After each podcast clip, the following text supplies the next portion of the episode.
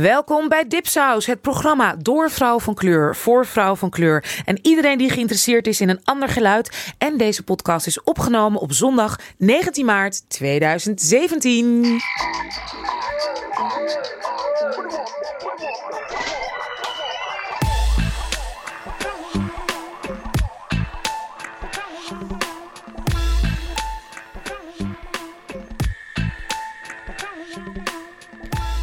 Welkom bij onze tiende aflevering alweer.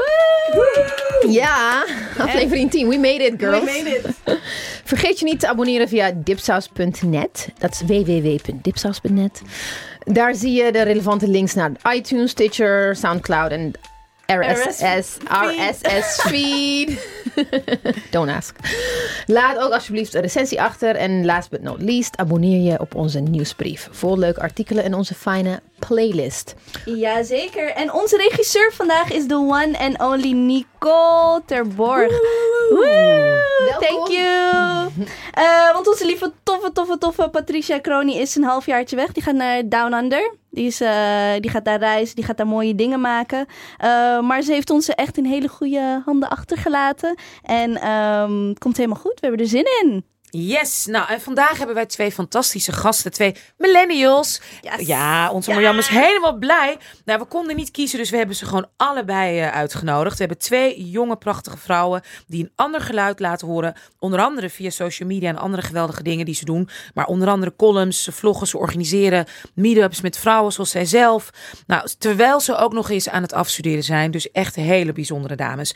Ehm, dus ja, ik geef mijn hart en een warm applaus aan Rowan Blijt en Helene Christel Munganyende.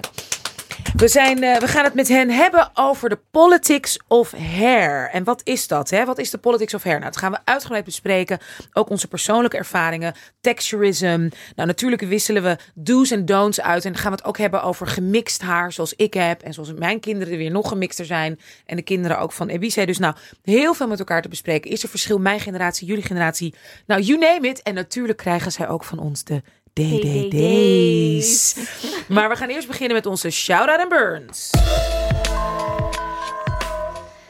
Mijn favoriete moment. De shout-out en burns. Eh shout-outs zijn de dingen die we tof vonden. En de burns zijn dingen die echt weg mogen. Ja, door de play. Door de play. Door de player mee. Yes, en dat kunnen ook mensen zijn. en ik ga lekker beginnen. Ehm, de shout-out gaat naar ah, mannen die van katten houden. Oh. Oh my god. Je hebt trouwens een geweldige, eh, die kunnen we meteen ook in onze nieuwsbrief zetten. Een, een, een eh, hoe heet zoiets van een Tumblr van eh, mannen en katten samen. Ja, Dat is een hele mooie Tumblr. yes. Ik heb een vraag. Zijn het generally men or do you have anybody in particular, Mariam? No comment. nou, ik heb wel echt een enorme zwak voor uh, wanneer mannen, zeg maar, als, ze als ik dan, uh, dan kan ook gewoon een vriend zijn. En dan als we over straat lopen en dan komt een kat, ik ben dan echt zo uh, meteen zo. Weet je, kom hier, kat, kom hier. En ik vind het gewoon heel gaaf als een man dat ook doet. Dan smelt ik een heel klein beetje heel veel. En dat is deze week gebeurd. En dat is deze week gebeurd. Ik kwam erachter dat een uh, jongen die ik heb leren kennen, um, dus een soort van kat heeft geadopteerd. En dat was een kat die een beetje verlaten was door zijn overburen. En hij vond dat zo zielig Oh. dat, hij, dat hij af en toe de kat een beetje eten ging geven. En toen. Dacht die kat, hallo. Ha, toen dacht die kat hallo en toen dacht hij ook hallo. En toen had hij opeens een krabpaal gekocht en een kattenbak en eten. Oh. En, en dat vond ik gewoon... Zijn jullie katten mensen, Rowan? Absoluut niet. Nee? nee, nee, nee. En nee. wel honden of ook niet? Nee, ik hou niet van dieren. Het is gewoon, het is een general thing. Ik hou niet van Gewoon, dieren. Nee. just not. Nee, nee. En Helene Christel? Ehm, ik eh, ben in mijn liefde gegroeid. Naar, Eerst niet, eh, naar haat, naar jarenlange haat? Nee, nee, nee, nee, niet naar haat, maar gewoon naar apathie. Van apathie naar, naar iets voelen. En eh, ik heb de laatste tijd wel wat met eh, katjes. En ja, ja, jawel, jawel. Ja. En ehm, eh, het is een beetje, ja, dat eh, so- soort van wel moedergevoel. En, en als die, ja, ik vind dat wel schattig en pluizig en, en, en zacht. Dus, eh, maar ik heb echt niks met honden verder. Nee, Nee. dat nee, niet. Nee.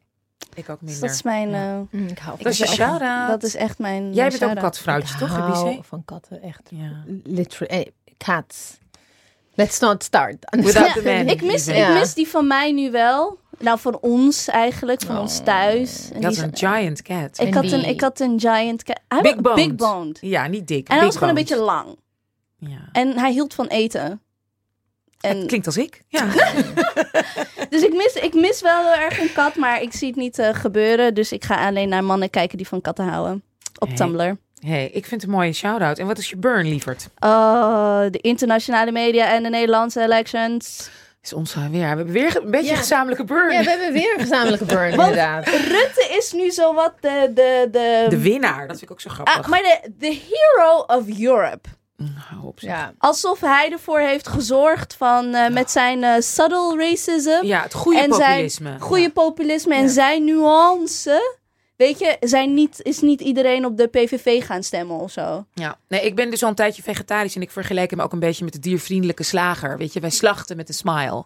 En Ja, dat is hoe ja. hij gewoon nog steeds omgaat met eh, bepaalde thema's. Ja, Dus, eh, maar dus die analyse in de internationale media, en Wiese gaat me zo, hoop ik, echt aanvullen, dat echt, dat de analyse en een gemakzucht en gewoon niet, niet goed verdiepen in Nee, de de situatie, politieke, politieke scene in Nederland.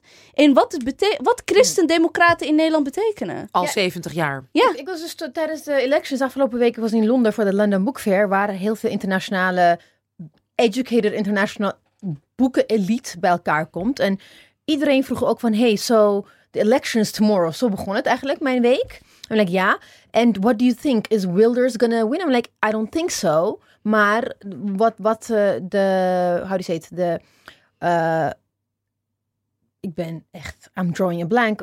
Die, wat, voor, wat, wat andere partijen voorstaan, die- die Ja. vooraan in de polls waren. Ik zei, ze zijn best wel erg, ze zijn even erg. Wat ze doen is wat hij zegt, wat dan in een very... Op diervriendelijke manier, ja. Ja, en, en ook gewoon een respectable way. Maar dat kon ik gewoon met geen mogelijkheid inkrijgen. Want echt van NYT, New York Times, Financial Times, The Economist, Alles. Bloomberg, allemaal ha- hadden ze dat narratief van de Nederlandse Trump. Ja, de, de, zo, Nederlandse spring. Ja, Op een gegeven moment was Nederland Ja. die de dans was ont, eh, Nee, maar Ontsprongen. daarvoor- ontsprongen. Het is echt gewoon, er was echt, ik, had, het, het, ik, ik mocht meemaken live hoe mensen voor de verkiezingen dacht. Tijdens de verkiezingen, terwijl we bij een borrel allemaal, nou, alle Nederlanders zaten op hun, hun telefoon te kijken, terwijl iedereen gewoon een beetje aan het doen was.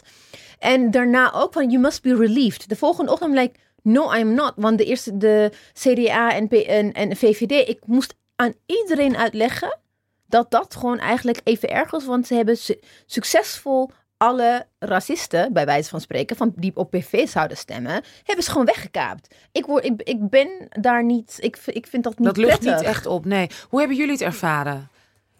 Mm, nou ja, eigenlijk alle tweets die ik voorbij zag komen, was het een soort van massale opluchting van eh, de buitenlandse pers met name. Ja. En eigenlijk ook in het begin wel in mijn timeline op Twitter met name dat mensen heel erg blij waren dat Wilders niet de grootste was geweest. Maar wel de tweede. Maar tegelijkertijd dacht ik wel van ja, hij heeft wel vier stemmen erbij. Zo, like, hij heeft alsnog gewonnen. Hij is niet, zeg maar, eh, eh, hij is niet teruggelopen of zo qua zetels. Dus het was, ik voelde me een beetje raar, omdat ik de avond ervoor heel erg het gevoel had, namelijk dat artikel 1 minimaal één zetel zou krijgen. Ja. Dus voor mij was het een soort van Hmm. kater of zo. ja, ja. Oké, Rowan en Helene Christel, hoe heb jij het ervaren? Ehm, ik heb het eh, ervaren als iets wat ik eh, zag aankomen. En sowieso omdat het heel problematisch is, maar dat de VVD en de CDA toch wel de racistische retoriek hebben genormaliseerd, normaal in de soort van in de maatschappij gebracht. ook de Eh, PvdA heeft daar ja, geholpen. dat, Ja. dat zag je ook met, eh, met hun eh, eh, slogan over, eh, eh, over eh, moslima's. eh, met Oh ja, een hoofddoek, kopvolden. kopvol. Ja. Dus ehm, ehm, ja, dat, dat, voor mij is dat heel raar dat men dan daar niet eh, van opkijkt of zo.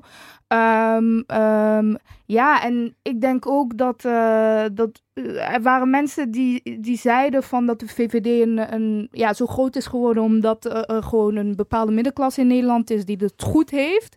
En dat, die dan niet, en dat dat daarom zo'n grote groep is en dat het dan niet uitmaakt als de helft van de mensen het dan slecht heeft. Eh, wat ik jammer vond aan de internationale media is dat ze ook niet zeg maar, de geluiden van, de, eh, van het volk vertegenwoordigden. Er was heel veel concentratie op eh, whiteness, wit, Ja. witte Zeker. mensen, op, op Rutte en eh Geert Wilders. Helemaal niet op wat, wat zijn eh, de gevolgen van deze uitslag voor eh, moslims in Nederland.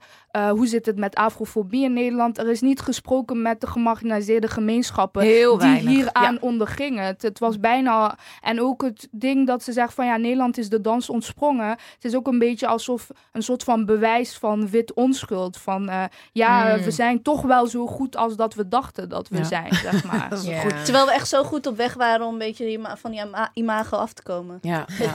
Mijn burn kan ik daar Ja, dan snel aan, zeggen, ja. aan toevoegen. En ik vind het echt bijna scary hoe dan iemand als Thierry Baudet, die twee zetels heeft gewonnen met zo'n enge partij. Baudet. Ja, Baudet noem ik gewoon. Oh, Baudet. Thierry Baudet. En het, hoe, hij, hoe zijn ontzettend enge, zwaar racistische en zeer seksistische standpunten ook door de mainstream media een beetje werden, zeg maar, nou, genormaliseerd en zelfs een beetje gevierd als, ja, hij heeft zoveel bravoure en het is een qua jongen, maar wel een dandy. Dat soort termen worden er voor hem gebruikt. Terwijl hij letterlijk doodenge... Nou, ik wil ze niet eens al herhalen, maar echt van die dingen à la... Letterlijk gewoon wit is gewoon, eh, is gewoon beter. Want wij zijn beter dan geëvalueerd. Hè? Wel, hoeveel zwarte mensen winnen Nobelprijs? Dat, dat, dat soort dingen. En hoe hij over vrouwen spreekt. Dat vrouwen het hè, zogenaamd leuk vinden om genomen te worden. En dat nee niet altijd nee betekent. Nou, ik vind dat echt ongelooflijk. Dat hij nu ook een beetje wordt naar voren wordt gebracht als een soort leuke dandy. Eh, ja, hij bedoelt het niet zo. Hij is gewoon lekker voor het debat eh, prikkelend. Ja, ja. Vind ik zo eng. Ja. Lekker provoceren. Een ander geluid. Ja. Ik heb niet gedacht dat hij twee zetels zou winnen. Ik denk dat Nee, hadden jullie dat verwacht? people were concentrating nee. too much on artikel 1 en denk. Dat ze niet, tenminste voor zover ik weet, in de prognoses, nobody really thought he would get anything. Nee. Terwijl hij zelf ook wel op eh, Facebook had gezegd dat hij best wel veel bereik had. En dat er zelfs daar lacherig over werd gedaan, including myself. Ik had echt van ja, whatever. Maar I didn't see that coming, moet ik zeggen. Ja. het ook niet serieus. En daardoor, dat is Ja. denk ik, net als met Trump en zo, Ja. dat je bepaalde mensen niet serieus neemt. Ja. En daardoor voorbij gaat aan het feit dat heel veel mensen dat soort mensen wel Ja. serieus En dat nemen. wordt dus nog niet goed, vind ik, nog niet sterk geanalyseerd. Van, hé, hey, Ja, wacht dat is even, true. dit is wel gebeurd. Ja. Daar zijn we een beetje overheen gestapt. Oké, nou What's, ja, what's your shout-out? mijn shout-out is ja, toch artikel 1. Ja. Ehm, ze hebben volgens mij rond de 40.000. 40.000, 33.000, zoiets. Zoiets, Ja. 33.000 gaat en ze hadden er iets van 68 of zo nodig.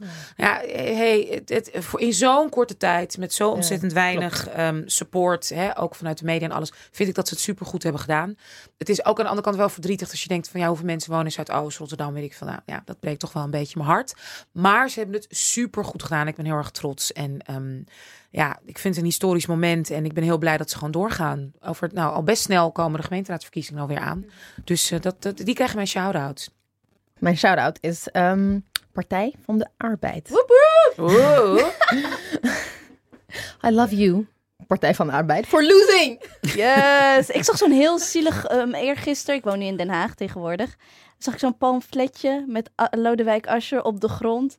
En toen dacht ik, oh kijk, daar ligt hij, een klaatje gewoon Ja, liggen. Ik bedoel, ik, ik ben, ik Maar was, leg even ik, uit waarom, je daar zo blij mee bent. Ja. ik was heel erg met, eh, ik was een, een zwevende kiezer, zwevende kiezer.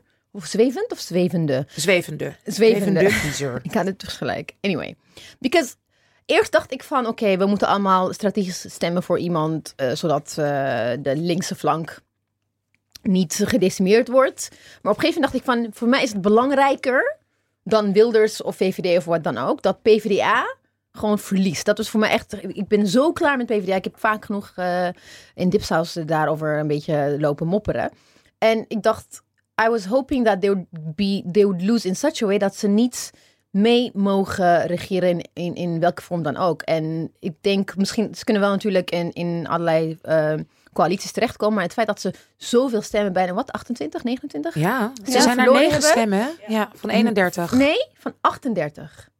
Nee. Oh, hadden ze er 38? Ze hadden- 29, ja, ze Van hebben 38, 29. naar, ja, Ja, van jeetje, 38 naar 9. Dat had ik A niet verwacht. Maar twee dacht ik van, even if they had like 20 or 18, then they would have that cloud om mee weer met, met, met PV, een, een coalitie met PVD. Ik wilde dat gewoon. Ja. Ze hebben, ze, ik Maar wat, vind- wat is voor, voor jou de druppel? Wa- Waarom dacht je echt... Uiteindelijk, eh, par- participatiecontract, eh, of het heet nu Verklaring. verklaring. Het Ja. begon als contractverklaring. Dat, het is gewoon net voor de verkiezingen door de Tweede Kamer heen gelood. En dat is voor mij echt breekpunt van, van how Partij van de Arbeid hun, hun idealen hebben verlogend. Eh, Dat they basically betrayed us. Zo zie ik het. They betrayed minorities. En ze, ze moesten boeten en ze hebben gewoon Ja.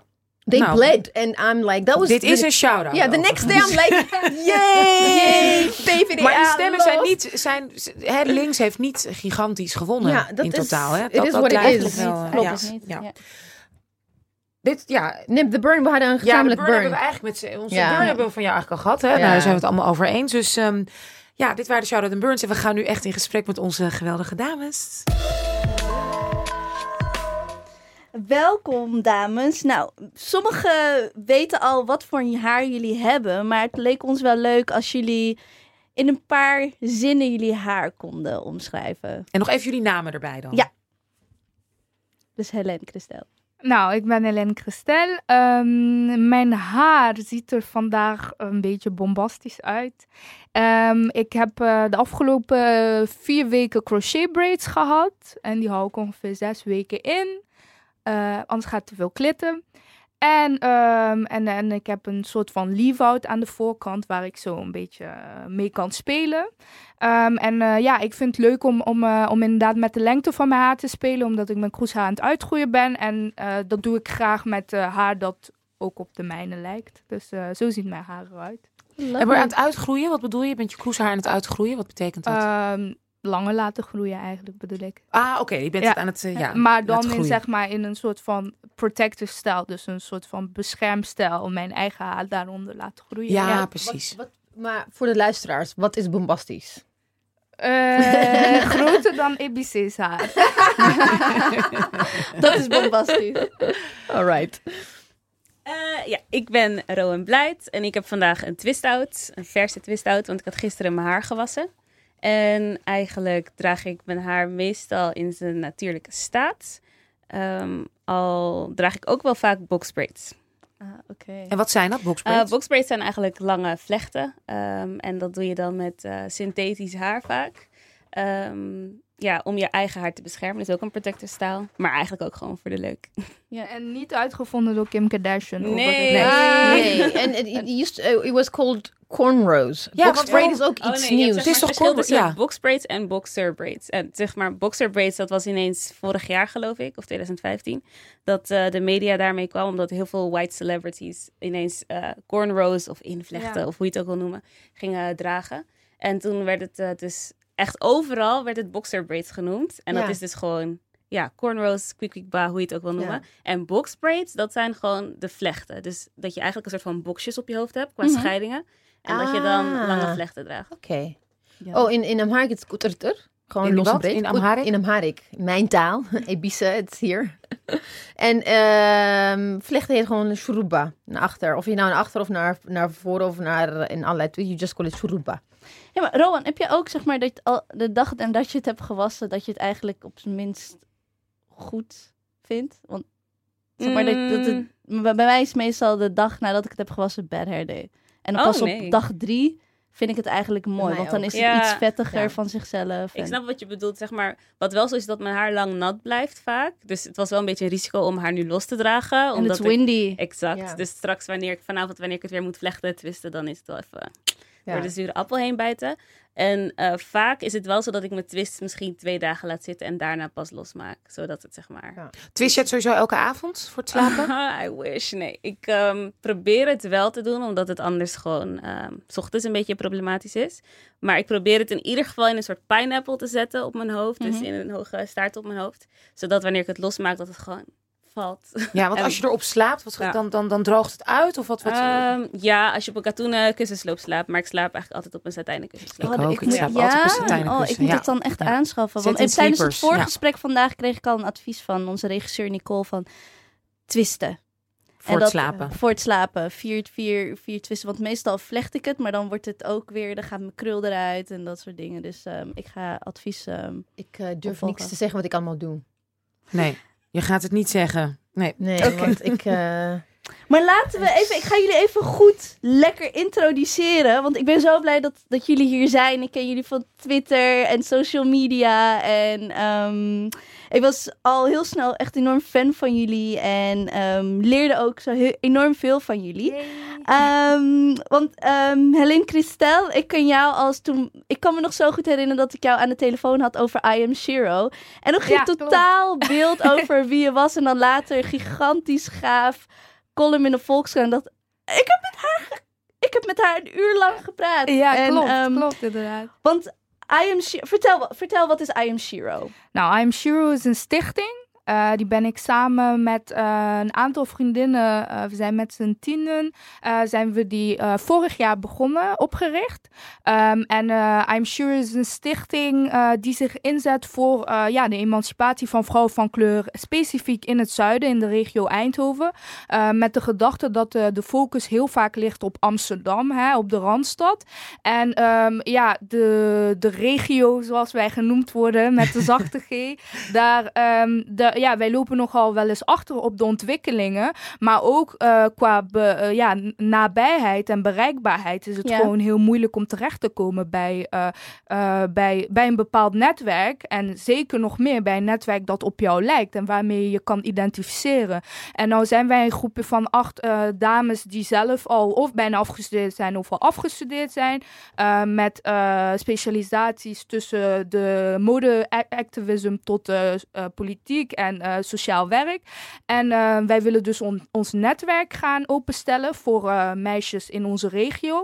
En ook door middel van het inplannen van trainings, met Tof, trainingen, ja. dus hun begeleiden op hun carrièrepad. En ja, zodoende meer pushen om, om, om de begeleiding die wij eigenlijk hebben gemist en de rolmodellen die wij Ja. hebben gemist, toch wel te bieden aan die dames in onze regio. Dat, het, dat we niet meer aan toeval toelaten. Dat, Yes. dat je net degene kent of net toevallig een oudere zus hebt. Maar dat dat gewoon Yes. zo, zo gaaf. Want- En- Netwerken, ja, zoals al die witte mannen het ook natuurlijk al eeuwen doen. Ja, netwerken. Ja, Helemaal ja goed, precies. yes. Gewoon je vriendinnen uitnodigen in de studio. En, ja, eh, mensen die op jou lijken, een stapje vooruit helpen. En via, via echt Twitter kwam ik bij Roan terecht. En, ehm, ik vo- en we hadden ook een heel afgelopen tijd een heel fijn gesprek over eigenlijk ook haar en lifestyle. en Hoe dat Via Twitter hadden jullie... eh, Nee, dat oh, nee, telefoon. Oh, telefoon. telefoon, Ja. En ik kende er via, via Twitter.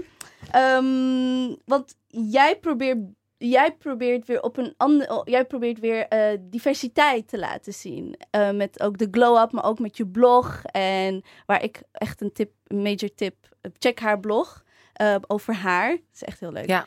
En, ook voor ehm, mixed haar, want dat is mijn... Maar daar gaan we het straks eh, uitgebreid gaan is we heel veel vragen over stellen. maar je doet de glow up. Yes. Vertel wat over de Ik glow doe het samen met Charlene Kortstam. Shout-out naar Charlene. En eh, we zijn vorig jaar begonnen in, eh, ik denk het voorjaar van 2016. En eigenlijk misten we allebei een soort van balans tussen, zeg maar, het hebben over de maatschappelijk best wel heftige issues, maar ook gewoon lifestyle, lipstick, haar en dat soort dingen. En eh, daaruit is eigenlijk de Glow Up geboren. We wilden samenkomen, niet alleen online, maar vooral offline.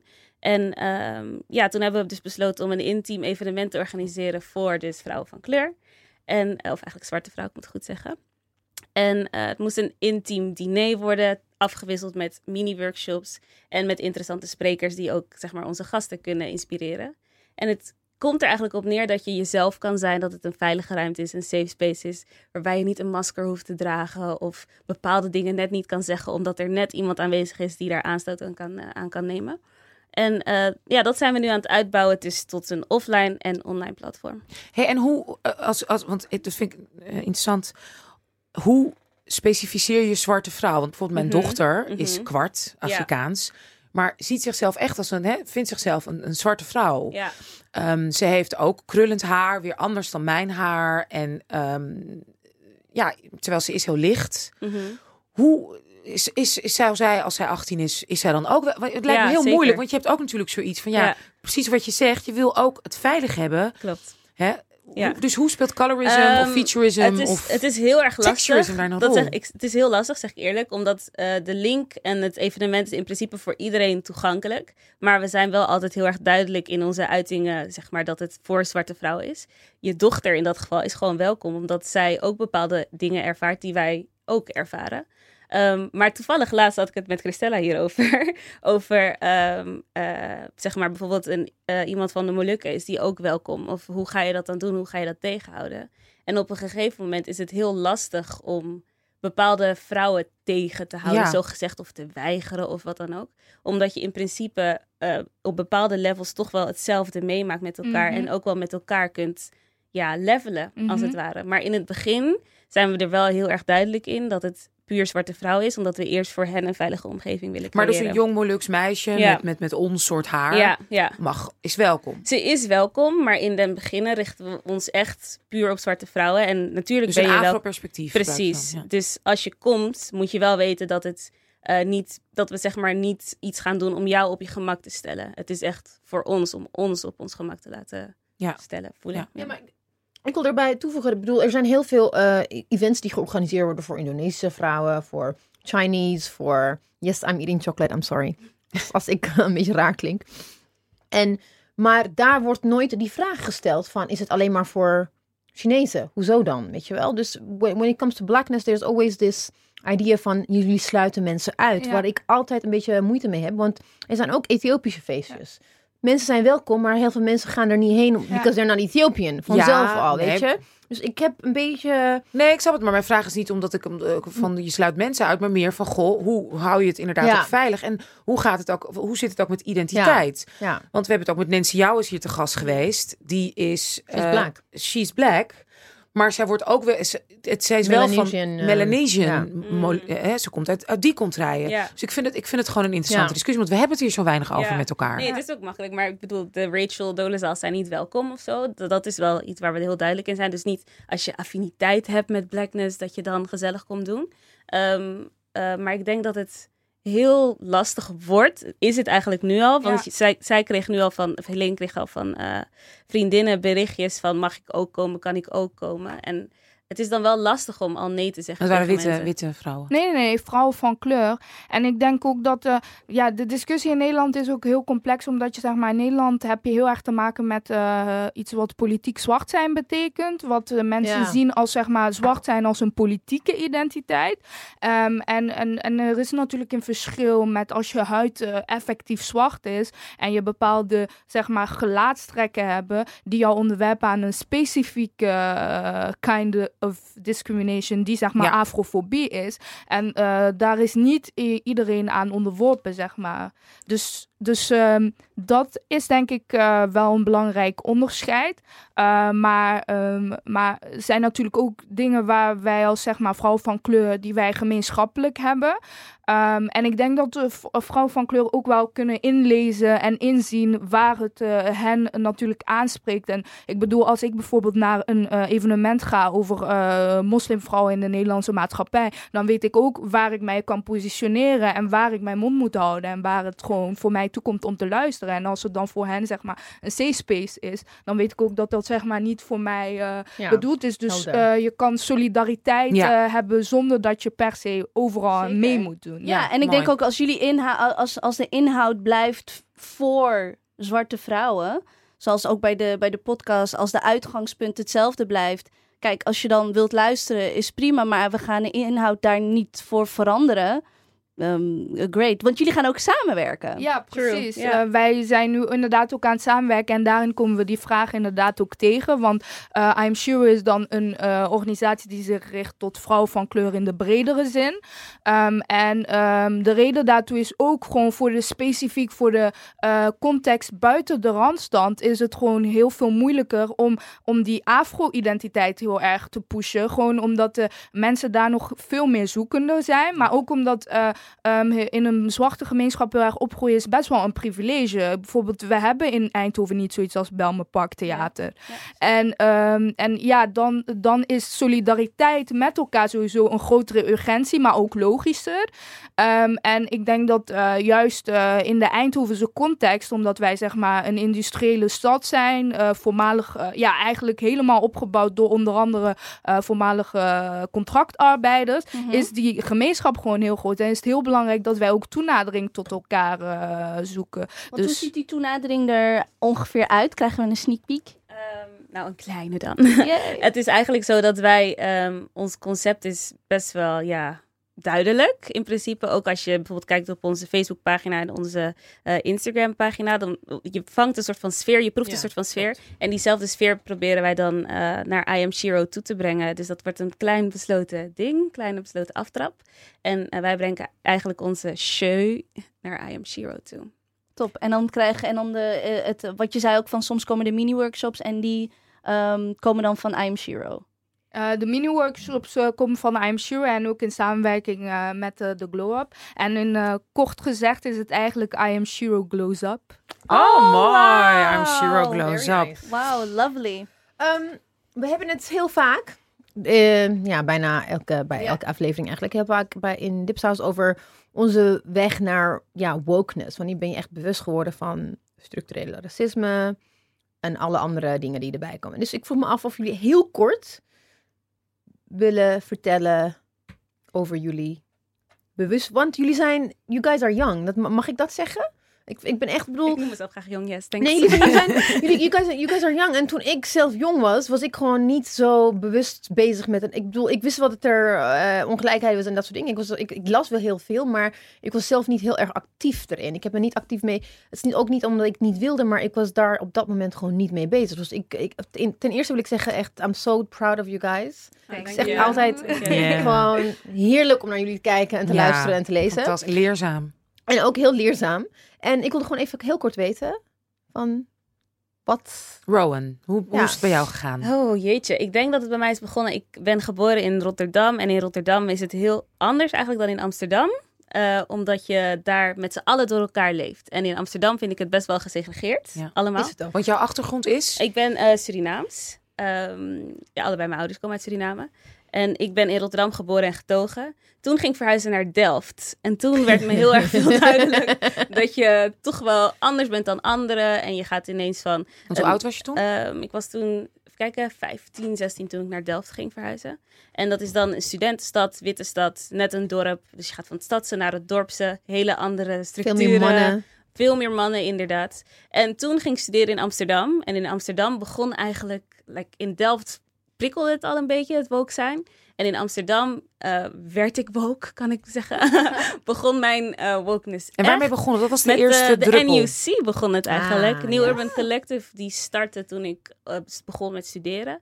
Shout out naar eh, Mitchell en. Zeker, zeker. En toen heb ik heel veel mensen leren kennen en eh, naar heel veel lezingen en zo geweest. En dan ga je zelf ook wat meer eh, lezen, dingen opzoeken, dingen snappen. En eh, ik denk dat het echt toen met de NUC's begon in Amsterdam. Mooi. Helene, Christel. Oef, ik vind het moeilijk. Bij mij is het zeg maar in een soort van een emmer geweest waar steeds meer druppeltjes bij kwamen. En toen liep die over en toen schopte ik hem omver of zo. Vertel, vertel dan even dat moment van omschoppen. Dat vind ik dan heel interessant. Ehm, Oké, ehm, eh, voor mij, eh, toen, ik, eh, toen ik naar Nederland kwam, kwam ik in een eh, AZC terecht. Hoe oud was je toen? Ehm, ik werd vijf in Nederland en het was koud hier. Eh, en eh, toen ik daarna eh, naar Nederlandse school ging, toen moesten wij elkaar voorstellen in de kring en zo. En toen op een gegeven moment ja, moest ik mezelf voorstellen. En toen was ik klaar met mezelf voorstellen in de klas. En toen zei de lerares, goh, Christella, als ik mijn ogen sluit, dan ben je net een echt Nederlands meisje. Bam. En toen wist ik van, oké, ik ben anders, weet je wel. Toen dacht ik nog van, huh, ben ik dan van papier? Wat is echt Nederlands? Ja.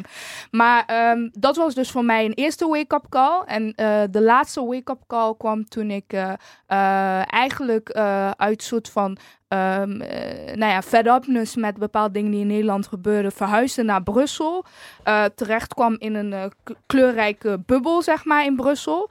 En ehm, eh, toen ging ik een keertje naar, eh, was ik eh, een van de keren dat ik naar Nederland kwam, liep ik Amsterdam Centraal uit. En toen schreeuwde iemand van de andere kant naar mij, van de andere kant van het station, een racial slur. En er stonden drie mannen naast mij en die begonnen een beetje plaatsvervangende schaamte te lachen. Maar ze riepen die persoon niet tot orde of wat dan ook. En toen dacht ik, hè, iedereen staat erbij en kijkt ernaar. En ik besefte ineens dat al die microagressies minstens één keer per week eh, mij overkwamen. Maar dat ik dat allemaal heel erg genormaliseerd had. Van, nou ja, het is normaal, ik ben anders, ik word zo benaderd. En voor mij was dat moment van, nee, stop. Ik, ik- dit is niet normaal. Dit hoort er niet Dit bij, hoort nee. niet. Acceptabel. En, eh, en eh, ja, toen heb ik daar een Facebook-post over gemaakt. Toen kreeg ik heel veel reacties van vrienden, ook witte vrienden, die zeiden: Gebeurt dit echt? Hè? En gebeurt dit dan zo vaak? En toen dacht ik van: Wacht eens even, dit is inderdaad niet normaal. Want iedereen is verbaasd dat dit mij is overkomen. Ja, ja, ja. En doet alsof het een geïsoleerd incident is. Terwijl dit is gewoon een van de zoveel keren die ik nu eenmalig heb gedeeld. En toen ben ik begonnen met. eh, met eh, ja, aan mijn journey, zeg maar. Prachtige journey. Wij gaan even de sponsors bedanken. En dan gaan we echt met het gesprek beginnen over de haren. Dank aan onze mediapartner Salto. En shout-out naar Revue die onze nieuwsbrief faciliteert. Abonneer je en mis geen enkele flavor van dipsaus. Nou, deze week gaan we natuurlijk ook met onze geweldige gasten Rowan en Helene Christel interessante links en artikelen posten. Um, nou, je kan je dus abonneren op onze nieuwsbrief via www.dipsaus.net. En laat alsjeblieft ook een recensie achter voor onze podcast op iTunes, op Stitcher of anywhere. En last but not least, iedereen is heel benieuwd of ik het nu goed ga uitspreken, wil ik bedanken het Stimuleringsfonds voor de journalistiek. Bam. Die dit programma meer dan mogelijk maken. We zijn echt heel blij. We hebben geld gekregen voor tien afleveringen. We zijn zo blij om deze tiende te mogen maken. Dus shout-out, shout-out, shout-out! Alright. Eerste, zullen we er gewoon maar... Zullen we gewoon over haar? Ja, Let's about maar laten we, laten, we Let's talk- meteen, laten we meteen al met mijn prangende vraag beginnen. Ja. Oh, let's go. Oké. Kroeshaar, krulhaar.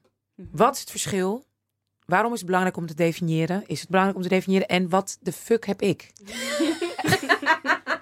Eigenlijk is er geen verschil. In wezen is het zo dat kroeshaar gewoon sterk gekruld haar is. Je hebt gewoon verschillende types kroeshaar. En iedereen heeft in principe ook verschillende types kroeshaar op zijn of haar hoofd.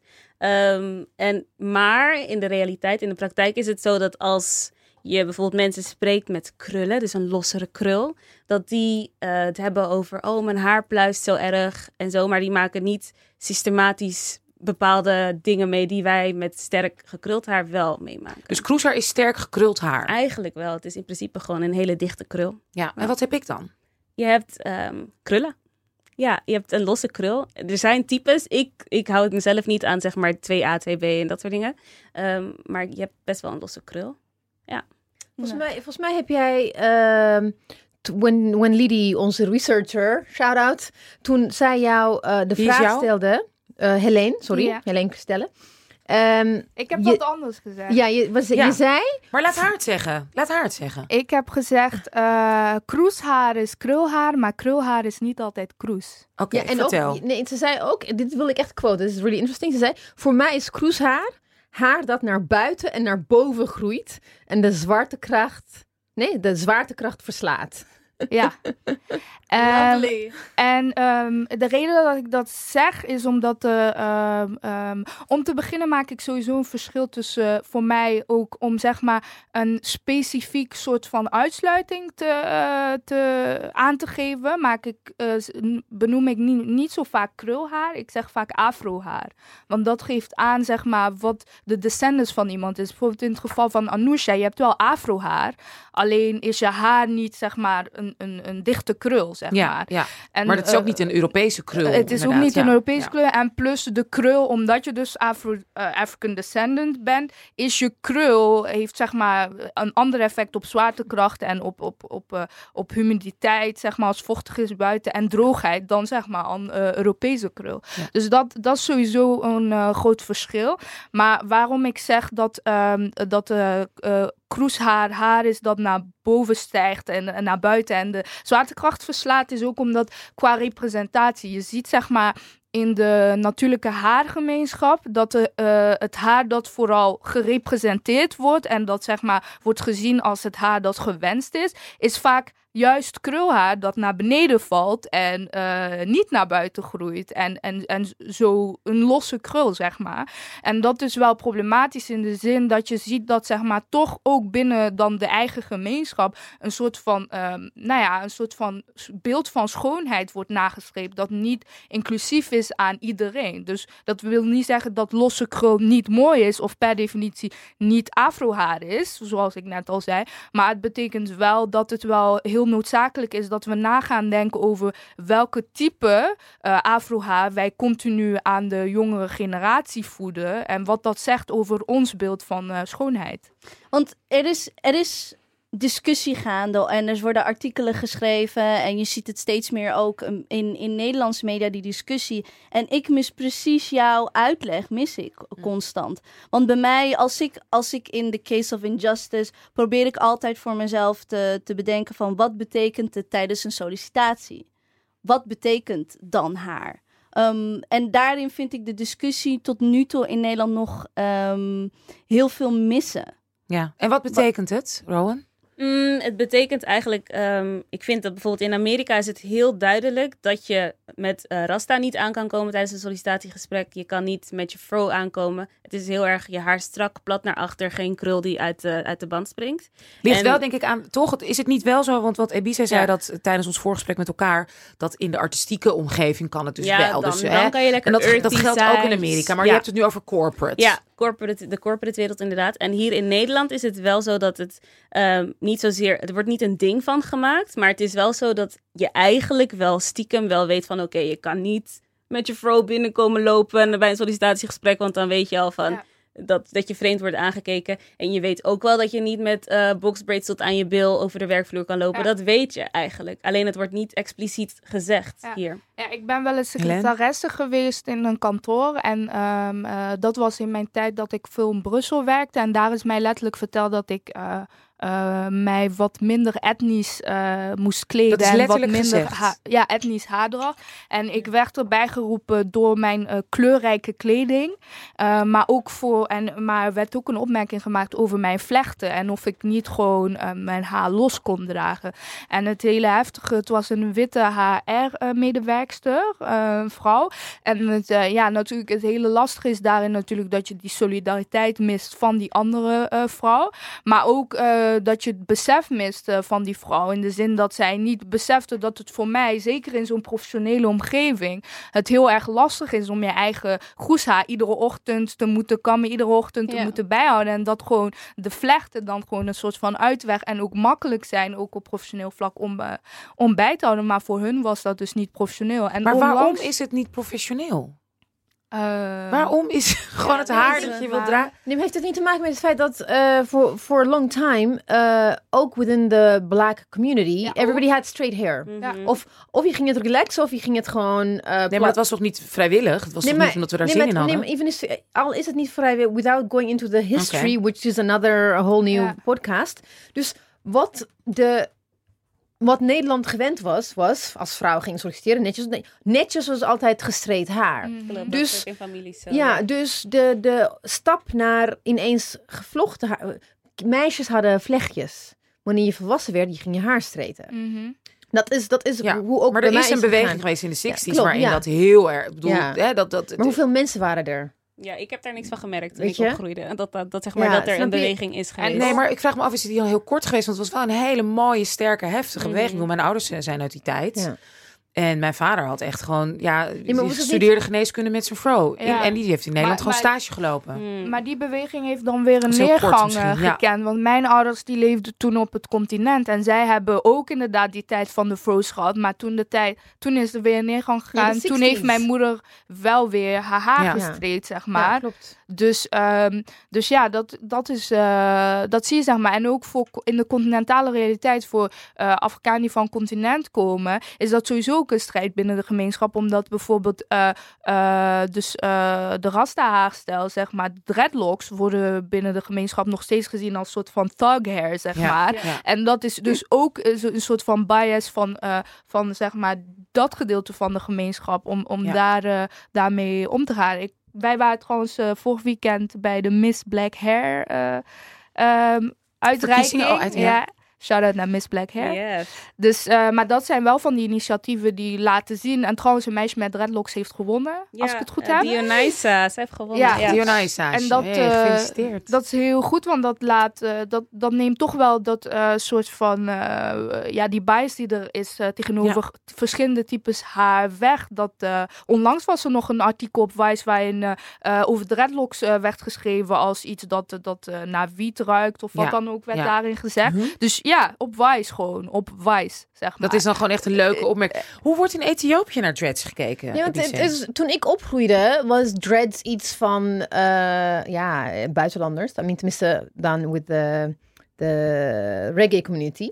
Want je hebt ook in Shashamane, er is een stad ten zuiden van eh, eh, Addis, Addis Ababa, de hoofdstad. Heb je een stadje Shashamane dat, waar heel veel Jamaican eh, immigrants een, een, een soort van commu- community hebben opgericht. Dus dat ze er waren, wist ik. Maar hoe ik erin ben, ik- hoe ik in Ethiopië opvoedde, eh, de dreadlocks was gewoon vies. Ja, zelfde in Marokko. En Gewoon, het is die vies. je- het is vies enige- haar. En dus dat, daar ben ik in opgegroeid. Toen ben ik naar Nederland gekomen. Maar de laatste 20, 25 jaar, er is wel verandering in gekomen. Maar in Ethiopië, being, dat, dat hele Rastafarian lifestyle is ook gewoon omarmd. Het, is, het wordt niet meer als iets raars gezien. Ja. In de city.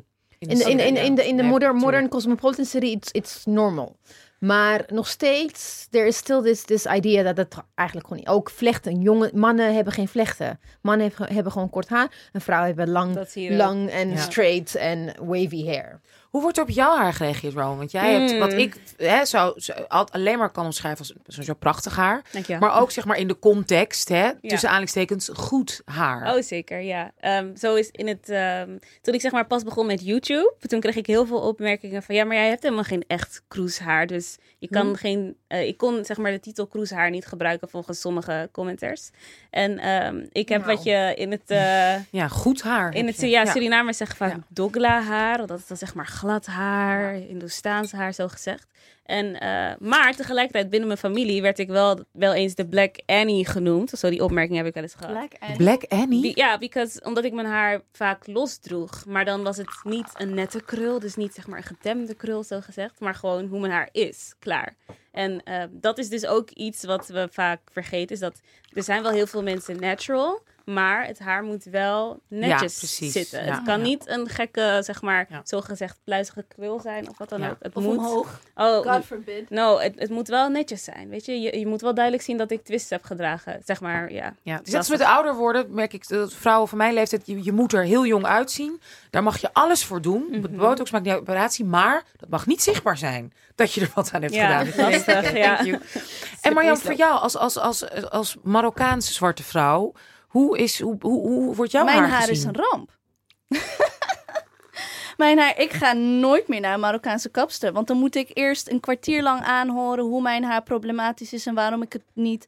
Het eerste wat ze me vragen is, nou, ten eerste kan ik er zo slecht tegen als er zo met, met de puntjes van hun vingers eigenlijk een beetje aan wordt getrokken. Zo van, ja, oh, jammer dat je hier bent, nu moet ik hard gaan werken. En dat ik me bijna schuldig voel dat ik niet eerst alles heb uitgekamd en gevlochten voor haar, weet je wel. En het eerste wat ze zegt is, ja, wil je er niet een relaxer in? Standaard. Standaard. Standaard. Dus, maar ben je wel eens bij een Marokkaanse kapper geweest met jouw soort haar? Of is Ja, die- ja, tuurlijk. en die maar zeggen dat dan ook? die zeggen het standaard en die knippen het niet goed. Die benaderen het gewoon als een... Zij, ze, de kapperscholen, hoe ze het leren, is gewoon op wit, straight hair. Ja, maar ik moet- ook, ja. Snap Maar je? Dus dat... Dus Suriname, dan bij Surinaamse kappers Ja, dus bij? Surinaamse kappers, de standaard is eigenlijk om je haar te wassen, knippen, feunen. Punt. Dat is het. Ja. Ja. Maar je hebt nu wel veel natural hair kappers. Maar. Ethiopische kappers dus ook. En Nee, nee, nee. Kappers ik- ook, Ik, ga niet naar Ethiopische kappers. Want er zijn er... oh, Het is bij iemand thuis. As far as I know, if there's an Ethiopian kapper out there, let me know. Want nee, wat, wat, wat ik... Toen ik... Ik ben... Mijn eh, afro hair... Transition to afro hair was niet, eh, was niet uit politieke overweging of zo. Ik had gewoon geen zin meer. Om mijn haren elke keer met die tang te tangen. En om de drie weken, om de drie maanden te laten relaxen. Dat soort dingen. Het was too expensive. Het duurde. Ik moest wachten. Ik moet een hele zaterdag gewoon wachten. Ja. Ik had daar gewoon geen zin in. En dus het was laziness. Maar toen ik dan een paar keer met mijn afro naar een Surinaamse kapper ging. Surinaams van Antilliaans kapper. Dus ik kom binnen en dan gaan ze, wat wil je? Ik zei, ja, ik wil gewoon mijn haar even wassen. Ja, wil je het niet relaxen? Ik, nee, ik wil niet relaxen. Wil je niet tangen? Nee, ik wil niet tangen. Het was altijd dat battle en er werd zo minachtend naar mijn haar gekeken dat ik gewoon geen zin meer had om te gaan. Dus ik ben echt, op een gegeven moment, ik ben, to be honest, in Nederland al twaalf jaar niet meer naar de kapper geweest. Dus ik verzorg mijn haar ook niet goed. Het wordt niet goed geknipt, want ik doe het gewoon met papierschaar. En, En dat in mijn dingen. geval, wat, Oh. wat ik wel heel mooi vind Ja, aan dan in haartjes. Nederland opgroeien eigenlijk, is dat ik dat eh, mijn haar pas echt heb leren kennen dankzij Caribische vrouwen in Nederland. Dat, dat mij doet er wat in. Ten eerste, ik kan Ja. me nog heel goed wat, wat herinneren. deed jouw moeder dan als kind? Gewoon lekker kort? Of? Eh, nee, gewoon een beetje los, maar gewoon lekker kammen, een beetje proberen olie in te doen en ik crème, je- crème, heel veel crème Ja. spoeling erin en Oh, dan nee. proberen en dan en dan gewoon een haarband zo tjak. Ik heb dus allemaal toen ik oh, je hebt ook allemaal foto's van mij toen ik 6 en 7 heb ik van die gigantische haar haarband dat, dat ik een beetje flaporen kreeg, weet je wel. Dus mijn, mijn moeder heeft het geprobeerd, maar al haar kinderen hadden gewoon golvend haar. En dan had ze opeens mij, weet je wel. Wat, wat doe je ermee? Moet ik het vlechten? Nee of niet? En dan soms los en dan soms vindt ze het mooi en soms niet. Tot de dag op vanda van vandaag als het pluizig is, dan zegt ze ook van, ja, maar waarom is het kroes? Je hebt helemaal geen denk ik, Maar weet je wat ik zo bizar Mom, vind? Have you seen me? Weet je wat ik zo bizar vind, Helene? Ik ben benieuwd hoe jij daar ook over denkt. Ik zag laatst eh, van die high fashion eh, Paris modeshows. En daar zag je echt blonde vrouwen met een soort, nou ja, cruiseachtig, pluizig, juist gekamd dat haar. Denk ik van, ja, wacht even voor. Dus ah, het wordt wel nu gebruikt bij fashion, voor, hè, bij, bij haute couture. Blonde, afro en ook nog eens doorgekamd zodat het lekker pluizig is. Wat, wat, wat zegt dat? Ja, wat zegt dit? Het, het, het zegt dat er wel ge- dat zeg maar ehm, ja, zwarte schoonheid eh, niet wordt geapprecieerd totdat erop gecapitaliseerd kan worden, totdat het geld kan opbrengen. En als het geld kan opbrengen, dan liefst wel met een soort van geaccepteerde eh, gezichtje. Dus ehm, je ziet het ook zeg maar in de mainstream media dat ook vrouwen inderdaad, wat ik net benoemde met de textuur, dat de textuur die wordt benadrukt ook vooral een losse krul is. Maar ook dat de vrouwen dan het liefst inderdaad eh, licht getint of in dit geval inderdaad gewoon witte vrouwen met een afropruik op. Ja. Dus ehm, en, en dat zie je ook eh, ja, wel zeg maar themafeestjes over de ethisch, eh, dat, dat dan mensen ineens een afropruik op gaan zetten. En dat ik denk van, maar dat is een etnisch eh, eh, zeg maar eh, kenmerk. Dat is niet een, een, een mijn, mijn haar is geen kledingstuk of een, of een, eh, of een verkleedstuk, zeg maar. Dus ja, dat, ja, dat vind ik altijd een beetje raar en ook heftig. Omdat zeg maar de zwarte modellen eh, niet die ruimte krijgen om hun Nee, eigen iemand als Naomi te Campbell, dragen. hebben jullie ooit haar natural haar gezien? Sinds, eh, nee, nooit. Ik ben maar zo sinds kort benieuwd. draait, draagt ze wel een afropruik af en toe. Dus dat is wel een soort van Stapje, maar ik ben zo benieuwd naar haar eigen haar. Ja, om even terug te komen naar Nederland. Ik, ehm, de laatste tijd, je hebt ook zelf een artikel geschreven eh, in Volkskrant, Mhm. Vonk, about black hair. Er zijn een aantal artikelen geweest over black hair en over krullen en et cetera, et cetera. Ook natuurlijk dat hele Beyoncé-thing en, en Solange. Is, Mhm. het zijn Maar wel even voor de luisteraars, het hele Beyoncé thing zo Nee, Beyoncé's eh, album eh, Lemonade and how she kind of like haar The day blackness... Beyoncé became black. Ja, die idee. Die idee. Ja. Met heel En- lang blond haar. En, Ja. en ook, ik heb gemerkt dat toen, ja, ik weet niet meer precies wanneer jouw artikel eh, Mhm. eh, in de Volkskrant verscheen, maar eh Heleens artikel verscheen in de Volkskrant. Toen had, hadden bepaalde mensen met heel veel volgers op Twitter, Mhm. wiens naam we gaan, niet gaan nu, iedereen had opeens een mening over black hair. Mensen die daar geen verstand van hebben, hebben een mening over black hair, nu nog steeds eigenlijk. En ehm, waar komt, what is, what is it about, of het nou black hair is, of blackness, of defining race or Black hip-hop, waarom vinden mensen, ik heb, ik, er is iets, even with Afro, er is- mensen hebben, me- mensen die niet zwart zijn, vinden dat ze evenveel recht hebben om een mening te hebben over iets waar ze eigenlijk gewoon geen verstand van hebben. En het is the same with Afro hair. En ik vraag me af waarom de laatste tijd ook weer mensen zich Dat is toch hiermee... gewoon white supremacy? Dat is toch omdat dat eeuwenlang zo It's is not, but gebeurd? the thing is, it's not just white people. It's also people of color. And het is... Ja, maar we staan, Het- omdat we het is- onderaan de ladder staan, ook bij mensen of color. Ja. Ik denk ook dat er een soort van ehm, zwarte cultuur is iets wat eh, heel erg in trek is. En bij zwarte cultuur hoort inderdaad ook zwarte haardracht, zwarte muziek, eh, zwarte dans. En het is inderdaad zo dat zwarte cultuur, er is volgens mij geen enkele andere cultuur die meer geapproprieerd wordt Ja. als zwarte cultuur.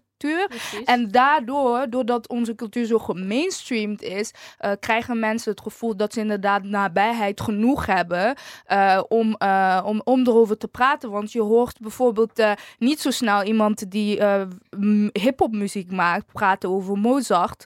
Maar je hoort wel, je hoort inderdaad wel altijd, zeg maar, mensen die inderdaad zelf geen kroeshaar op hun hoofd Of- ja. hebben, die er allerlei meningen over hebben. Een vriendin van mij die vertelde mij dat, dat zij advies krijgt van een, eh, van een witte kapper over hoe ze haar het best kan verzorgen. En zo krijg je een perfecte krul. En dat zij zich daar heel ongemakkelijk bij voelt. Dus dat is wel, dat Ja. is wel ja, moeilijk en problematisch natuurlijk. En ja, dat is toch wel Ja, een obsessie ja. met zwarte cultuur over het algemeen. Rowan, hoe ga jij daarmee om? Want zeker ook als je het hebt over hè, jouw eigen blog en jij, jij, jij bereikt hè, heel veel jonge vrouwen. Hoe, hoe, hoe, hoe kijk jij hier tegenaan? Ehm, het is heel erg lastig. Ik, eh, vooral dus dat voorbeeld van die boxer braids toen met de Kardashians. En ehm, ik voelde me best wel gefrustreerd. Even voor de Ja. luisteraars. Een Ja. van die Kardashian-zusjes had die box braids Ja. leuk. En toen kon het. opeens kon En het. toen- was het toen hip. het, en, eh, ja, ook in En, Nederland eh, was het in alle bladen Zeker, het. Ja. zeker, zeker. Ehm, en ehm, op een gegeven moment merk je van, oké, ik moet iets met die frustratie. En toen ging ik het soort, op een soort ludieke wijze ehm, een haartutorial maken hoe je boxer braids dan zou doen. Die ken ik. Ja, en eh, dat was dan de eerste 10 seconden dat ik zogenaamd een haartutorial ging doen. Maar toen switchte ik al heel snel van: oké, nee, maar dit is een grapje en zo werkt het helemaal niet. Ehm, ik vind het heel lastig dat heel veel mensen inderdaad van niet zozeer van zwarte mensen houden, maar wel van onze cultuur houden. En ehm, ik denk dat. Ja, ik vind het heel lastig om er goed mee om te gaan, omdat ik merk dat ik zelf snel gefrustreerd raak erdoor, maar dat ik wel altijd in mijn creatieve zeg maar, uitspattingen daar iets mee probeer te doen. Dus bijvoorbeeld inderdaad met bloggen of met evenementen of samenkomen met mensen en het erover te hebben, omdat ik niet weet wat ik anders zou moeten doen met mijn energie. Ja, ja. En wat, wat, moeten we doen? Wat zijn, de, wat zijn de laatste trends? Waar zijn we nu allemaal mee bezig? Wat, wat...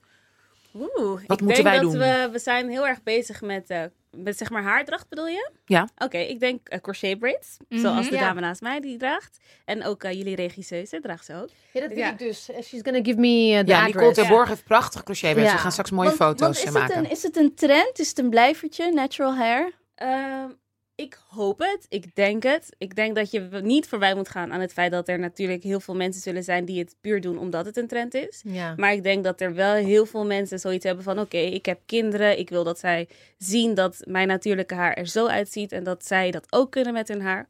Ehm, maar dat er een soort van tweedeling is. Je merkt het ook bijvoorbeeld in de Facebookgroepen. Er is één hele grote Facebookgroep in Nederland. Die heet de Natural Hair Club. En ehm, wat je wel merkt, is wat eh Christella net ook al zei, is dat er een soort van meer likes zijn. Of mensen vinden het leuker als je een lossere krul hebt. Of als je Ja, een soort van dichter bij whiteness ligt dan bij Ja. blackness. Ehm, en daarin zie je wel, oké, het is wel een slippery slope, de natural hair movement. Maar tegelijkertijd in mijn bubbel, de mensen om mij heen, dat is wel voor life dat ze natural zijn. Dat weet ik zeker. Nee, maar ehm, één ding wat ik wel, eh, waar we het ook... Kijk, we're talking about more the politics of... Wacht even, Helene wil iets zeggen. Ja, wat overigens niet betekent dat eh, vrouwen die, zoals Anousha ook in het begin aangaf, dat vrouwen die niet natural zijn, dat je dan minder black bent of minder bewust per se bent. Hè? Want je kan ook experimenteren met je en je kan het alsnog eh, relaxen om een bepaalde stijl. Dus ehm, eh, ja, je kroeshaar zeg maar natuur, in zijn natuurlijke stand houden is niet altijd een soort van indicatie van je wokeness Nee. of van hoe bewust je daarmee bezig bent. En daarin moeten we ook denk ik niet eh, eh, mensen proberen, ja, kroeshaarpolitie eh willen zijn, dat zeg gebeurt maar. wel. Ja, Ja, maar vrouw, zwarte vrouwen hebben natuurlijk volste recht ook op hun individualisme. Van Precies. ik, Maar zelfs en dat onderling, wordt, ja, en, maar- dat wordt, ja. en dat wordt ehm, ontnomen. En daarin kan ik me daar perfect in Ja, vinden en-. En wat ik vooral merk, eh, voor mij, ik heb eh voor C haar en Maar wat bedoel je ermee? En Niet voor haar ja. is zeg maar haar dat de, de, de, een van de meest dichtste krullen, die ook zeg maar het meeste inkrimpen als er water op komt. Of Wat- als wat het vochtig is buiten. Je hebt Oh, onze ook researcher zegt haar- dat zij dat heeft. Lidie heeft dat. heeft ook voor wij- En, gaan straks ehm, foto's met ik, laten ik maken merk als eh voor C haar zijn, waarom ik het wel zeg maar eh, reclaim, die, eh, die eh, haar, eh, ja, hoe zeg je dat eigenlijk, die haartypes zeg maar, typeringen, is omdat het voor mijn type haar wel uitmaakt welk type Klopt. haar ik heb. En voor mijn type haar wel uitmaakt welke YouTube channels Ja. ik kijk. Ik heb heel lang gewacht met natural gaan, omdat ik alleen maar YouTubers tegenkwam met krul. En ik had diezelfde definitie niet. Ja. En ik moest er heel lang over doen om erachter te komen. Oké, mijn haar krult maar gewoon zo klein dat ik het niet kan zien, bijvoorbeeld. Dus, en het maakt heel erg uit voor je zelfliefde. Het maakt heel erg uit Ja. voor, eh, voor, voor bijvoorbeeld eh, hoe snel ook je haar groeit. Eh, wat je ook heel erg ziet is dat iedereen, eh, dat, dat iedereen eh, toch wel meer gefocust is binnen de natural hair movement op zeg maar een hele grote afro. En, ehm, en dat, dat zeg maar korte of tois, zeg maar, dus de korte kapsels niet evenzeer geapprecieerd wordt. Dus het maakt zeker uit voor je zelfliefde en voor mij ook. Het blijft een struggle, ook al ben ik niet natural. Ik kan niet zeggen dat ik iedere dag eh, even blij ben eh, met mijn haar. Ehm, en en, en ja, het kost ook, soms kan het wel twee uur meer kosten dan iemand met een lossere krul om je haar doen en klimaat is Ja. zo belangrijk. Ik merk als ik in Cameroen ben dat mijn haar honderd keer beter zit. Als ik gewoon in een vochtiger, warme klimaat zit, zit mijn haar. Dat ik, hè, hè, oh ja, hier, daar Ja, ik- heb ik dit soort haar. ding wat we Ja. niet hebben besproken is bijvoorbeeld of, uh, um, the industry behind uh, black Oh, hair. Yes. There's like there's so much money going on in black hair. Want uh, uh, ons researcher heeft uitgezocht dat. Shout out to Lidi. Shout out to Lidi. 51% van black people products gebruiken. ver- Vergeleken met uh, white, it's 26 of 28%. Ik ken de, ju- de juiste dingen, maar het is echt. We spend a lot of money and a lot of time with our hair. Why? Zo grappig, even kleine... Ik voel me altijd gewoon, because I always feel like Ja, gaan- minder waardig omdat ik dat niet doe. We gaan, even, we gaan even wat langer door, deze podcast. Dus Ja. even alleen hartstikke leuk en fijn dat het kan van onze geweldig technische team en onze regisseur. Maar daar meteen een klein verhaaltje erover. Toen ik dus Nicole ken ik al heel erg lang. En haar zus Glynis, dat zijn hele goede vriendinnen van mij. En we leerden elkaar kennen, was ik begin twintig. En Nicole was echt nog een tienertje. Echt heel cute. En ik weet nog heel goed, als wij dan samen uitgingen. Dan belde, dan belde ik die meiden van, gaan we uit? Waar gaan we naartoe? Hoe laat spreken we af? En dan zeiden Nicole en Glynis altijd... Ja, nee, we spreken daar daar zo af. Alleen nog even ons haar doen. En ik dacht, zeker van mijn blonde vriendinnen met paardenstaart en ikzelf, oh nou ja, gewoon even je haar doen. Ik zie jullie in 10 minuten.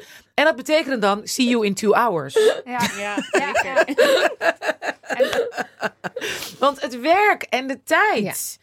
Maar Twee, drie uur. Er zijn ook wel veel mensen die overboord gaan met het aantal producten. Dat zijn gewoon mensen die denken van... Oké, dit werkt niet, dan moet ik iets anders hebben. Ja. Of dat is nu een hype, dat moet ik kopen. Je Ik hebt- koop alles, Ja. want met mijn haar ook. is zo Ja, lastig, dat dunne Ja. En bij haar. wie koop je het? Heb je Alles. daar ook wel eens op gelet? Bij wat? Ja, wie de Mm. mensen zijn die in de Mhm, winkel mhm, staan. mhm, Ja. mhm. En ik heb de laatste tijd heb ik op Ja. ehm, ehm, wel veel filmpjes gezien waarin, ehm, vooral in Amerika, waarin ehm, de African Americans worden opgeroepen om eigenlijk Ja. hun eigen shops in daarin te openen, omdat Dus de mensen dat- Dominique Sni- Snip benoemen. Want wat vinden jullie van haar producten? Heel nice, ik Super. gebruik het. Ja. Super. Ik, ik ken haar. Ik heb, eh, to be honest, ik deed alsof ik haar kende toen jullie haar naam noemden vandaag. I had no hair. clue. Want voor me, ik heb een gezin, ik fiets, bla bla bla bla. Ik heb, geen, ik heb een auto, maar ik heb geen rijbewijs. Kan op internet. Nee, Op internet. wacht, wacht, wacht, wacht. Maar ik wil iemand die mij vertelt wat voor mijn type haar goed is. Ja, we gaan sowieso ik, een keer ik naar haar toe in probeer van Rotterdam. alles en nog wat. We gaan sowieso naar Maar ik ga naar de toko Hoe heet haar merk? She.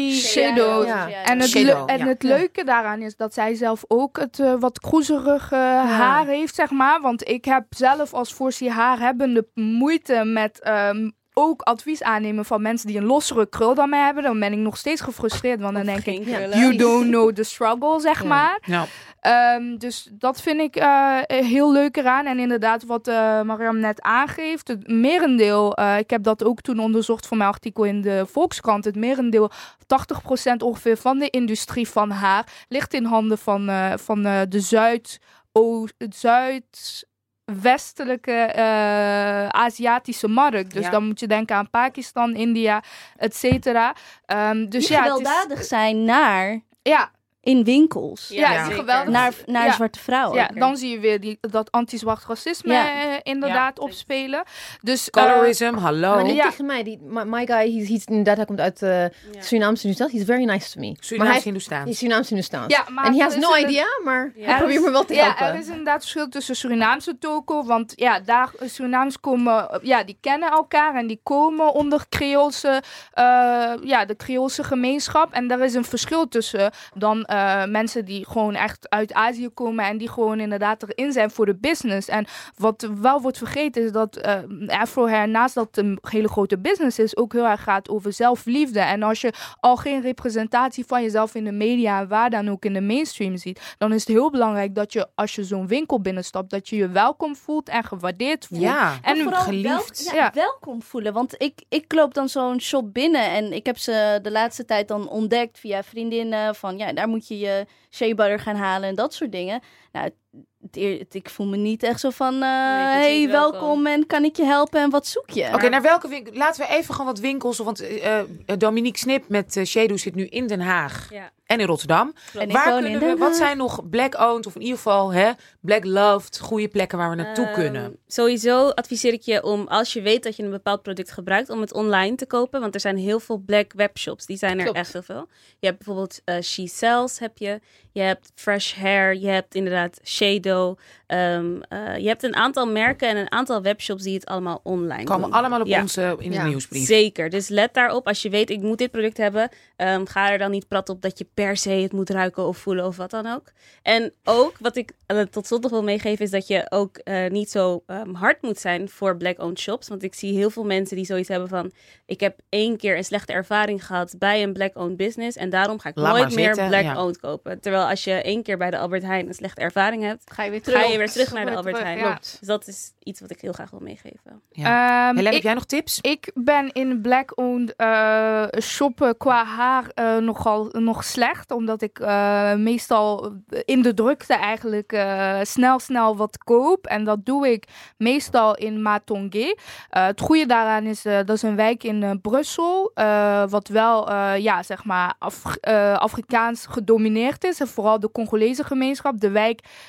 eh, is ook vernoemd eh, naar een regio in eh, Congo, heb ik begrepen. Represent. Dus eh, represent, represent. En ja, daar, daar voel ik me wel welkom. En soms zelfs overwelkom. Want je wordt ook op straat overal aan je getrokken of je je haar wil vlechten. dan denk ik van, ziet mijn haar er niet goed uit dan. Maar, ehm, maar ja, dus dat is zeker ook een uitstapje waard. Als je kroeshaar hebt en je wil in een wijk terechtkomen waar het alleen maar om kroeshaar draagt, ga naar Lekker naar. Brussel. Nou, Brussel is wat, hoe ver? Anderhalf uurtje met de trein? Ja. En dan kan je zo. lekker in zo'n wijk. eh, Heerlijk. dat gaan we ook Ja. doen. Ja, Dus we moet- moeten naar Rotterdam. En er schijnt een waanzinnige krullenkapper te zijn in Rotterdam. Waar iedereen naartoe gaat. Of nee, Roland? Ja, nee, kan- ja, nee. Ik, ik bedoel, ik, ik promote er graag. Het is volgens mij, volgens mij is, eh, komt ze van Capverdië. Morengo Curls heet ze volgens mij. Alleen ik kijk zo, omdat er laatst eens een artikel was in de Volkskrant, geloof ik, met betrekking tot krullen. En toen, ik heb het er nog met Miriam over gehad. We hebben het uitgebreid daarover gehad. Ja, vertel. Ik kreeg een beetje, nou wij kregen eigenlijk de kriebels van dat stuk. En dat het een beetje, ja, het- misschien kan jij het beter uitleggen waarom Het ging, het ging weer over niet wit zijn, maar wel van kleur. En dan dus kunnen, wat je zegt, van eh, wel kunnen profiteren van, van, eh, van black culture. Maar niet zo necessarily daar echt de, de, de, de, de, de gevolgen van voelen. Dus dan heb ik het, dus, dus dan heb ik het over. ehm, je bent niet wit, maar je bent van kleur. Maar als je op straat loopt of solliciteert, heb je grote krullen. En heeft dat dus niet echt zo'n invloed. Dan is het mooi. Dan is het leuk en dan is het een exotisch. Maar die kapster die propageert dat dan of zo? Nou, het was eigenlijk meer voor, voor mijn gevoel de auteur van het stuk. Want die kapster, die eh, is gewoon de business. Klaar. Maar dat is toch een punt. zwarte vrouw? Eh, ja, als, ja, volgens mij wel. Ja, ja, ja, ja. Nou, het, het ging er bij ons meer om Oh. van ehm, wanneer je het... Of ging het ehm, meer over krullen dan over kroeshaar, dat stuk? het ging alleen over krullen. En niet over kroeshaar? Nee, no. Nee, Ah, ja, dus maar daar werd wel gedaan ja. alsof krullen, zeg maar, oh my god, it's such a burden. En, Ja. dat, en dat soort, eh, en, en het is zo eh, lastig, want, oh ja, want het werd niet echt binnen mijn gemeenschap, het is een, waar ik mij kan mee in kan identificeren. En ik denk dat ik de agency daarvoor heb, omdat ik van Marokkaanse af, kom af ben. Dat ik denk van, ja, tuurlijk, binnen, binnen de Marokkaanse gemeenschap is er natuurlijk ook van de proximity to whiteness. Hoe witter je bent, hoe beter. Ehm, en dat Ook we die, zwarte gemeenschap. en ja. dat we, maar dat we dan binnen die Marokkaanse gemeenschap moeten we een pijnlijk gesprek hebben, over anti-blackness. En niet ehm, eh, dat eh, appropriate dat en daarmee dus eigenlijk geld verdienen. En dat is artikelen schrijven, leuke stukken, terwijl je er at the same time niet echt de gevolgen daarvan van beïnvloedt. Want er is gewoon een verschil tussen light-skinned zijn en gezien worden als een beetje leuk, exotisch, wel Ja. spannend. In plaats van een zwarte vrouw dat als, als zij wat zegt, is het meteen een boze vrouw die je wilt aanvallen. Ja. En, als die, en als dat verschil niet wordt gemaakt, dan hebben we een kromme discussie. Ja. En Ja. dan zijn we ook ehm, ervaringen aan het uitwissen.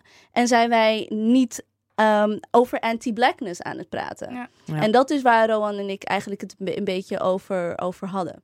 En met anti-blackness Ga, oh, ga met, door, sorry. oh, met anti-blackness eh, bedoel je dus afrofobie, eh, neem ik aan, ja, toch? ja, Ja, omdat er, ik denk dat het gesprek sowieso in Nederland heel erg gedomineerd is door inderdaad het narratief van we zijn allemaal zwart en politiek zwart zijn. En daar Ja. komen al die problematische elementen niet in. wit van, is oh allemaal in dat hoekje. Is allemaal ja, zwart maar er en is dus echt een verschil. want niet ja. is kroeshaar. Ja, maar dat is toch ook onderzocht in elk land ter wereld waar je ook bent, of het nou een Arabisch land is of eh bij wijze van een Afrikaans land of zeker in het Westen, hoe meer afro je bent in features en in kleur en in alles, hoe moeilijker je het gewoon hebt.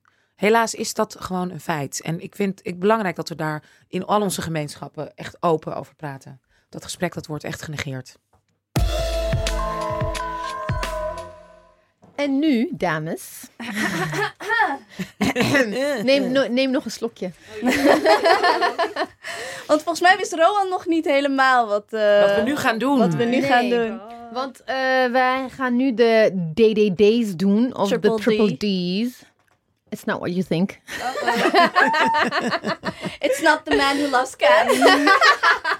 Well, anyway, ik ja. ging echt zo hard lachen. Mijn god, sorry echt zo mensen. hard. Nee, is Ja. fijn. Is leuk. Ehm, het is dus tijd voor de Dipsaus DDD's. En de DDD's staan voor dansen, drinken of dipsausen. En met dipsausen bedo- bedoelen we echt dat je gewoon met elkaar gaat hangen, chillen. Je gaat elkaar whatsappen op 3 a.m. in the morning. En, you know. like- Filmpjes, liefdesgevallen. Filmpjes. Foto's, ja. Ja. Foto's van jezelf met make-up, zonder make-up. eh, ja. En je krijgt dus drie namen voorgeschoteld. Ja.